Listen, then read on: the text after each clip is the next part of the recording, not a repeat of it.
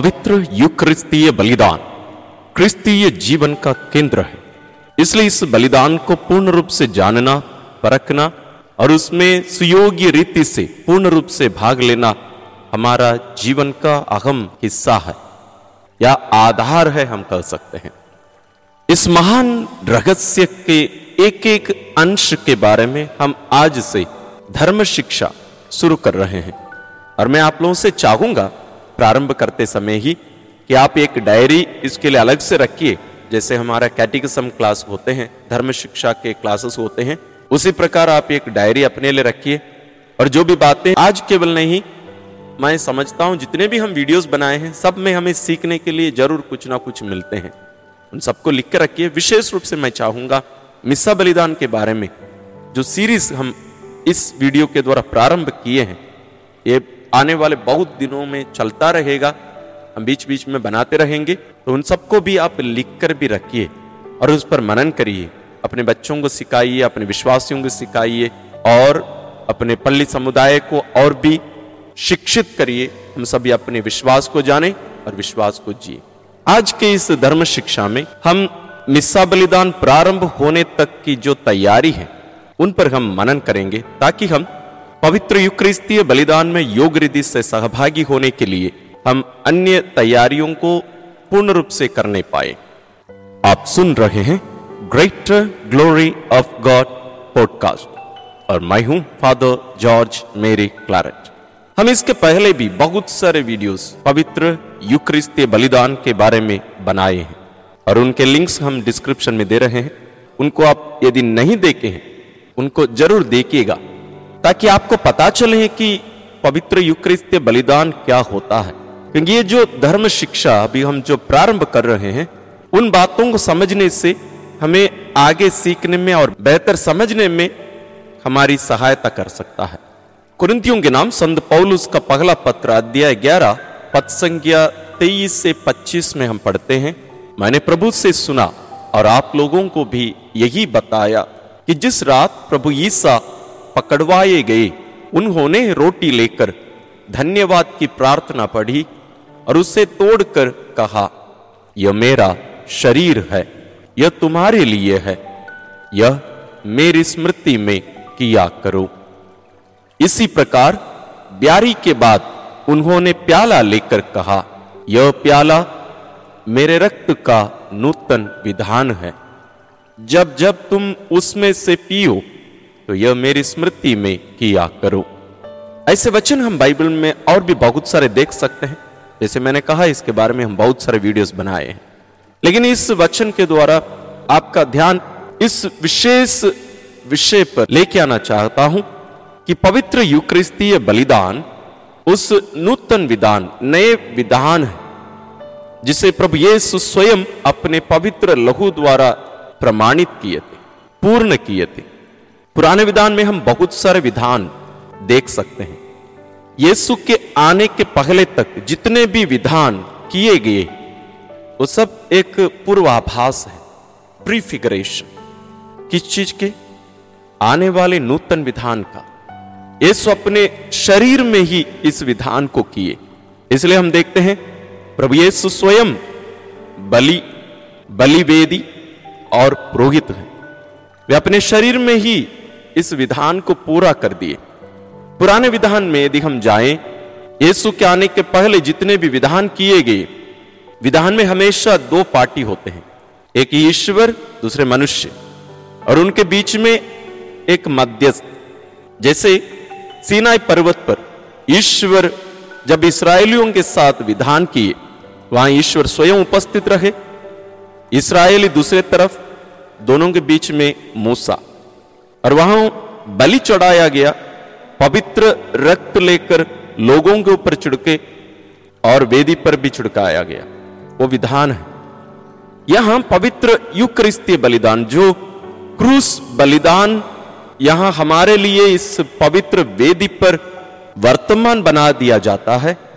The past is made प्रसन्न for us इसके द्वारा ईश्वर उस नए विधान का नवनीकरण करते हैं। यानी हमें उसमें हर दिन सहभागी होने के लिए आमंत्रित करते हैं। इस बात को हमें समझने की ज़रूरत है। मैं क्यों इस बात को आज पुनः याद दिलाया? उसका कारण यह है कि हमें पवित्र युक्रिस्त बलिदान के लिए कैसे तैयारी करके आना चाहिए, उसको समझने के लिए। इसके पहले भी हम एक वीडियो ऐसे बनाए, पंद्रह तरीका जिसके द्वारा हम अपने आप को पवित्र युक्रिस्त बलिदान के लिए तैयार कर सके। अब ज़रूर उसको देखिएगा। अभी हम चर्च पहुँच गए, मान लीजिए। यानी गिरजाघर पहुँच गए, विश्वासीगण आगे, पुरोहितगण, और जितने भी अन्य लोग उनके साथ देते हैं, पाठ पढ़ने वाले, पवित्र कम्युनियन देने वाले वेदिक सेवक, ये सब अपने अपने जगह पर आ गए हैं। तब से लेकर क्या क्या होता है? इन पर हम थोड़ा सा मनन करेंगे, क्या होना चाहिए उस पर भी हम थोड़ा सा सीख लेंगे। हम देखते हैं कि विश्वासीगण सभी चर्च में आ गए, गिरजाघर में आके बैठ गए। वास्तव में मिस्सा बलिदान के पहले ही, प्रारंभ होने से पहले ही विश्वासीगण उपस्थित होना अनिवार्य है। ज़रूरी केवल नहीं, अनिवार्य है। क्योंकि इस युक्रिस्तीय बलिदान के द्वारा हम एक वास्तविकता को प्रकट कर रहे हैं। किस वास्तविकता को? यीशु के शरीर रूपी इस कलीसिया की वास्तविकता को हम प्रकट कर रहे हैं। एकता को हम प्रकट कर रहे हैं। हम सभी वहाँ यीशु के शरीर के रूप में उपस्थित हैं। जैसे कलीसिया हमें शिक्षा देती है, यीशु पाँच रूप में हर युक्रिस्तीय बलिदान में उपस्थित होते हैं। पहला, विश्वासियों के द्वारा। दूसरा याचकों, विशेष रूप से मुख्य याचक के द्वारा, तीसरा, बलिवेदी के द्वारा, चौथा ईश वचन के द्वारा, पांचवा, संपूर्ण रूप से, वास्तविक रूप से, शरीर और रक्त, आत्मा और ईश्वरीयता के साथ, प्रभु यीशु रोटी और दाकरस के रूप में उपस्थित होते हैं। इस रूप में हम देखते हैं कि पाँच रूप में यीशु हर युक्रिस्त बलिदान में उपस्थित होते हैं। तो यहाँ हम जब विश्वासीगण गिरजाघर में एकत्रित होते हैं, इस सच्चाई को हम प्रकट करते हैं और उसको पोषित करते हैं, उसको और मज़बूत करते हैं। हमारे बीच में जो भिन्नताएँ हैं, भेदभाव हैं, उन सबको मिटाने का एक जगह ही होता है। इसलिए हमें ध्यान देना चाहिए कि कहीं हमारे चर्चस में या गिरजाघर में विशेष लोगों के लिए विशेष स्थान मतलब कोई गरीब, अमीर, जाति के अनुसार भाषा के अनुसार कहीं कहीं चर्चों में ये गलती की जाती है, उन सबको हमें मिटाने की ज़रूरत है। यहाँ हम ईश्वर की संदान के रूप में एकत्रित हैं। एकता, बराबर, सब। विश्वासियों के बीच में कोई भेदभाव की बात वहाँ प्रकट नहीं होनी चाहिए। और कुछ लोगों को हम ये भी देखते हैं, वो जहाँ बैठते हैं, वहीं बैठना है हमें। और दूसरे सप्ताह जब वे मिस्सा बलिदान में सहभागी होने आते हैं, उनके जगह पे और कोई बैठ गए तो वहाँ तनाव शुरू हो जाता है। आप देख सकते हैं, मैंने इन बातों को देखा है। लेकिन ऐसा होना नहीं चाहिए। तो इसके लिए स्थानीय कलिसिया के सदस्य लोग इस बात पर ज़ोर देना चाहिए कि लोगों का जगह बदलते रहे। साथ में अलग अलग रीति से सहभागी होने के लिए भी एक जीवंत शरीर के रूप में प्रकट होने का और सहभागी होने के एक तरीका हमें ढूँढने की ज़रूरत है। और इसलिए हमें समय पर, यानी प्रवेश गीत गाने के पहले ही विश्वासियों को भी उपस्थित होना अनिवार्य है। इस बात को समझने के लिए कुरिंतियों के नाम संत पौलुस का पहला पत्र, अध्याय 12 पद संख्या 12 से लेकर 27 आप पढ़ लीजिए। आप इस बात को समझेंगे कि क्यों आपको हर युक्रिस्त बलिदान में, विशेष रूप से रविवार और हुक्म पर्व के दिनों में उपस्थित होना अनिवार्य है। इस बात को आप उस पाठ से आप समझेंगे। जब विश्वासीगण गिरजाघर में या जहाँ गिरजाघर नहीं होता है या कभी कभी बड़े त्योहारों में गिरजाघर में पर्याप्त जगह नहीं होता है तो उचित रीति से तैयार किए गए उस स्थान पर सब एकत्रित हो जाते हैं। तब पुरोहित, पाठ पढ़ने वाले और अन्य जितने भी उस दिन के युक्रिस्तीय बलिदान में सहयोग प्रदान करने वाले सब वहाँ उपस्थित हो जाते हैं पुरोहित के साथ। फादर या पुरोहित हम जो कहते हैं वास्तव में, इनको लतीनी भाषा में ऑल्टर क्रिस्तुस कहा जाता है। वहाँ वो व्यक्ति नहीं, वास्तव में उसके द्वारा स्वयं यीशु वहाँ उपस्थित है। मुख्य याचक इसलिए एक विशेष स्थान है। उन्हें यीशु अपना स्थान प्रदान कर रहे हैं या उनके द्वारा यीशु स्वयं वहाँ उपस्थित हैं। इस बलिदान के मुख्य के रूप में इसलिए मेन सेलेब्रेंट अंग्रेज़ी में कहते हैं, या हिंदी में मुख्य याचक। यानी हम हर एक याचक हैं वहाँ। ना केवल पुरोहितगण, हम हर एक विश्वासी जो बपतिस्मा प्राप्त किए लोग हैं, हम हर एक याचक हैं, पुरोहित हैं। इसको जब हम बपतिस्मा के बारे में मनन किए, उसमें हमने देखा है, यदि आप उन वीडियोस को नहीं देखे हैं, आप ज़रूर उनको देखिए। लिंक्स हम डिस्क्रिप्शन में दे रहे हैं। और एक नई बात मैंने भी सीखी है, वो ये है कि रविवार और आदेश पर्व, यानी हुकुम पर्व में कम से कम चार से छह मोमबत्तियों का प्रयोग वेदी के पास या वेदी के ऊपर करना चाहिए। चार से छह, रविवार और हुकुम पर्व के दिनों में। और जब धर्माध्यक्ष मुख्य अनुष्ठाता या मुख्य याचक होते हैं, तब सात मोमबत्तियों का प्रयोग करना है। और वेदी पर या उसके बगल में क्रूसित क्रिस्त की प्रतिमा सहित क्रूस रखना भी ज़रूरी है। अंग्रेज़ी में जिसको क्रूसिफिक्स हम कहते हैं, क्रॉस, क्या होता है? क्रूस हम जब बोलते हैं, उसमें क्रूसित प्रभु की प्रतिमा नहीं रहती है। क्रॉस, सामान्य रूप से जब हम बोलते हैं, क्रूस या क्रॉस। लेकिन जब हम क्रूसिफिक्स बोलते हैं, उसमें प्रभु येसु की क्रूसित प्रभु येसु की प्रतिमा होना ज़रूरी है। वो क्रूसित प्रभु की होनी चाहिए। कहीं कहीं चर्चेस में हम आजकल देखते हैं, वास्तव में वो गलत है। क्रूसित प्रभु के जगह पर पुनर्जीवित प्रभु को क्रूस पर रख दिया जाता है। वो बहुत ही गलत सोच है। उसको दूर कर लेना चाहिए। अभी हम जुलूस के जगह पर आते हैं। जुलूस के लिए किन किन चीज़ों की ज़रूरत है? वास्तव में जुलूस में प्रोसेशनल क्रूसिफिक्स या जुलूस के लिए प्रयोग किए जाने वाला क्रूस, वो वास्तव में छोटा नहीं रहता, बहुत लंबा रहता है। अलग अलग कहीं कहीं लकड़ी का रहता है, कहीं स्टील का रहता है। आप देख लीजिए, लेकिन होना ज़रूरी है। जुलूस में हमें क्रूसित क्रिस्त की प्रतिमा सहित क्रूस का, यानी क्रूसिफिक्स का प्रयोग करना ज़रूरी है। ये बहुत ज़्यादा महँगा नहीं आता है। आप लोग कोशिश करिए अपने पल्ली में, या स्वयं आप अपने पल्ली के लिए खरीद कर दीजिए। यह हर जुलूस में इसका प्रयोग होना चाहिए। इसके साथ मैं समझता हूँ हर चर्च में धूप दान होता ही है, यानी बिल्ड वो होता ही है। यदि नहीं है, उसको भी ले लेना चाहिए। इनके साथ वेदी सेवक, पाठ पढ़ने वाले और अन्य लोग जो वहाँ मुख्य याचक को सहायता प्रदान करते हैं, मदद करते हैं उनके अनुसार का परिधान होना यूनिफॉर्म होना ज़रूरी है। पाठ पढ़ने के लिए भी होता है। आप कोशिश करिए, क्योंकि ये सब हमें उसकी विशेषता को प्रकट करता है, हमारे विश्वास को, ये सब बातें प्रकट करती हैं। तो थोड़ा सा इन बातों में हमें ध्यान देने की ज़रूरत है। तो जुलूस में कौन कहाँ खड़े होना चाहिए? सबसे पहले धूप वाहक, धूप दान लेकर, यानी तूरी लेकर धूप वाहक सबसे पहले, जुलूस में सबसे पहले वही खड़े होते हैं। और जुलूस में पहले जाने के पहले ही मुख्य याचक के पास आकर थोड़ा सा लोबन डलवा देना चाहिए। वो सामान्य रूप से होता है।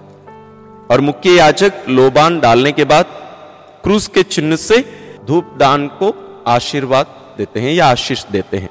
उसके बाद वेदी सेवक धूप दान लेकर जुलूस के शुरू में जाके खड़े हो जाते हैं।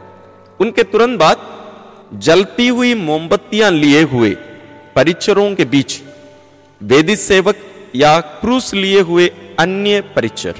परिचर मतलब मिनिस्टर्स बहुत सारे लोग होते हैं मतलब पाठ पढ़ने वाले होते हैं, पवित्र कम्युनियन वितरण करने वाले होते हैं। ऐसे बहुत सारे लोग होते हैं उसमें उसमें ज़्यादा हम विस्तार में नहीं जा रहे हैं। तो क्रूसित क्रिस्त की प्रतिमा सहित क्रूस, यानी क्रूसफिस लिए एक वेदी सेवक, उनके दोनों तरफ़ दो वेदी सेवक भी हो सकते हैं, या अन्य दो परिचर, अन्य दो मिनिस्टर्स या अन्य कोई दो व्यक्ति। उसके बाद वेदी सेवक और अन्य परिचरगण, अन्य जितने भी मिसा बलिदान में उस दिन मदद करने वाले, पाठ पढ़ने वाले, वो सब वास्तव में जुलूस में जाना चाहिए।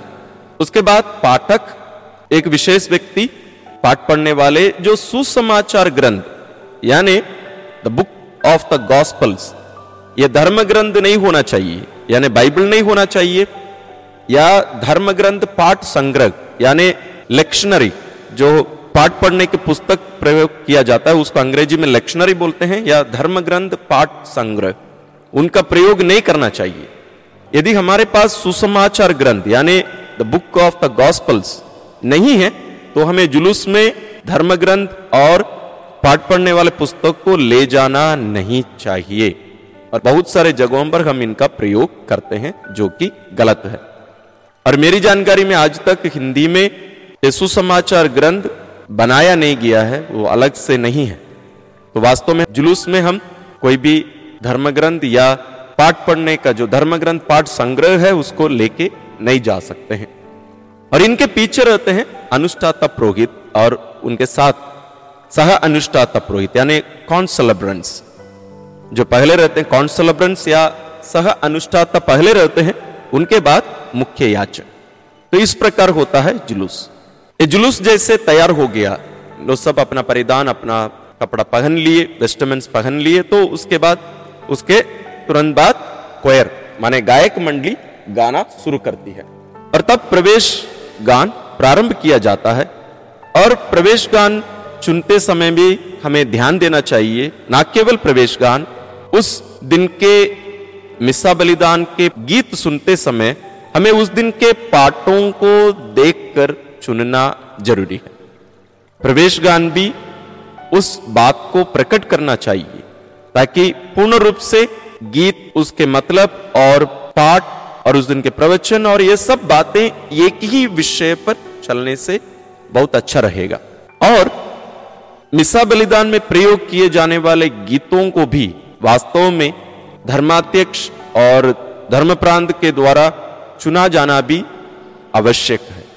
क्योंकि बहुत सारे गीत जो हैं हम मिसा बलिदान में प्रयोग नहीं कर सकते हैं। बहुत अच्छे अच्छे गाने हैं, लेकिन वे पूजन पद्धति के विरुद्ध हैं, खिलाफ है। उनका प्रयोग हम नहीं कर सकते हैं। इसलिए हमें ध्यान देना चाहिए कि कोई भी गीतों को हम ऐसे ही लेके आकर बिना अनुमति के हम ईसा बलिदान में प्रयोग नहीं कर सकते हैं। और ये जो प्रवेश गान है, ये चार बातों को प्रकट करता है। वो इस प्रकार है, समारोह का आरंभ करना। तो ये बताता है विश्वासियों को भी और सभी लोगों को कि यहाँ समारोह प्रारंभ हो रहा है। दूसरा, एकत्रित समुदाय की एकता को पोषित करता है। क्योंकि हम सभी मिलकर इस गीत को, प्रवेश गीत को गाने के लिए बुलाए गए हैं। मिलकर गाना, सब मिलकर गाना एकता को प्रकट करता है और उसको पोषित भी करता है, मजबूती देता है। इसलिए गीतों को जब हम चुनते हैं, ध्यान देना चाहिए कि ज़्यादा से ज़्यादा लोग उसको गाने पाए। यदि नए गाने लिए जा रहे हैं तो उसके लिए आपको प्रिंटेड बुक्स भी देना ज़रूरी है, ताकि लोग भी साथ में उसको सीखें और साथ में गाएँ। अन्यथा जो महत्व है उसको हम खो देंगे। तीसरा है धर्म विधि काल या उत्सव के रहस्य से परिचित कराना। जैसे मैंने कहा, ये जो गीत है, उस विशेष काल को और उस दिन के मतलब को प्रकट करना चाहिए। तो गाना चुनते समय हमें इस बात को ध्यान में रखने की ज़रूरत है। और चौथा है, पुरोहित एवं परिचरों के जुलूस का साथ देना। तो यहाँ उन लोग केवल नहीं, हम भी जो विश्वासीगण वहाँ एकत्रित हैं, हम भी उस जुलूस में सहभागी हो रहे हैं। कैसे? उस गीत के द्वारा, प्रवेश गीत के द्वारा। तो गीत एक साथ गाना भी ज़रूरी है। इसलिए संत अगस्तीन ने कहा है, जब हम एक बार गाते हैं हम दो बार प्रार्थना करते हैं। माने एक बार गाना, दो बार प्रार्थना करने के बराबर है, संत अगस्तिन के समान। लेकिन उसका एक कंडीशन है। हम कैसे उस गीत को अपना कर उन शब्दों को अपनाकर सही ढंग से, भावना के साथ हम गाते हैं। हमारे दिल की गहराई से उस भावना को प्रकट करके हमें गाने की ज़रूरत है।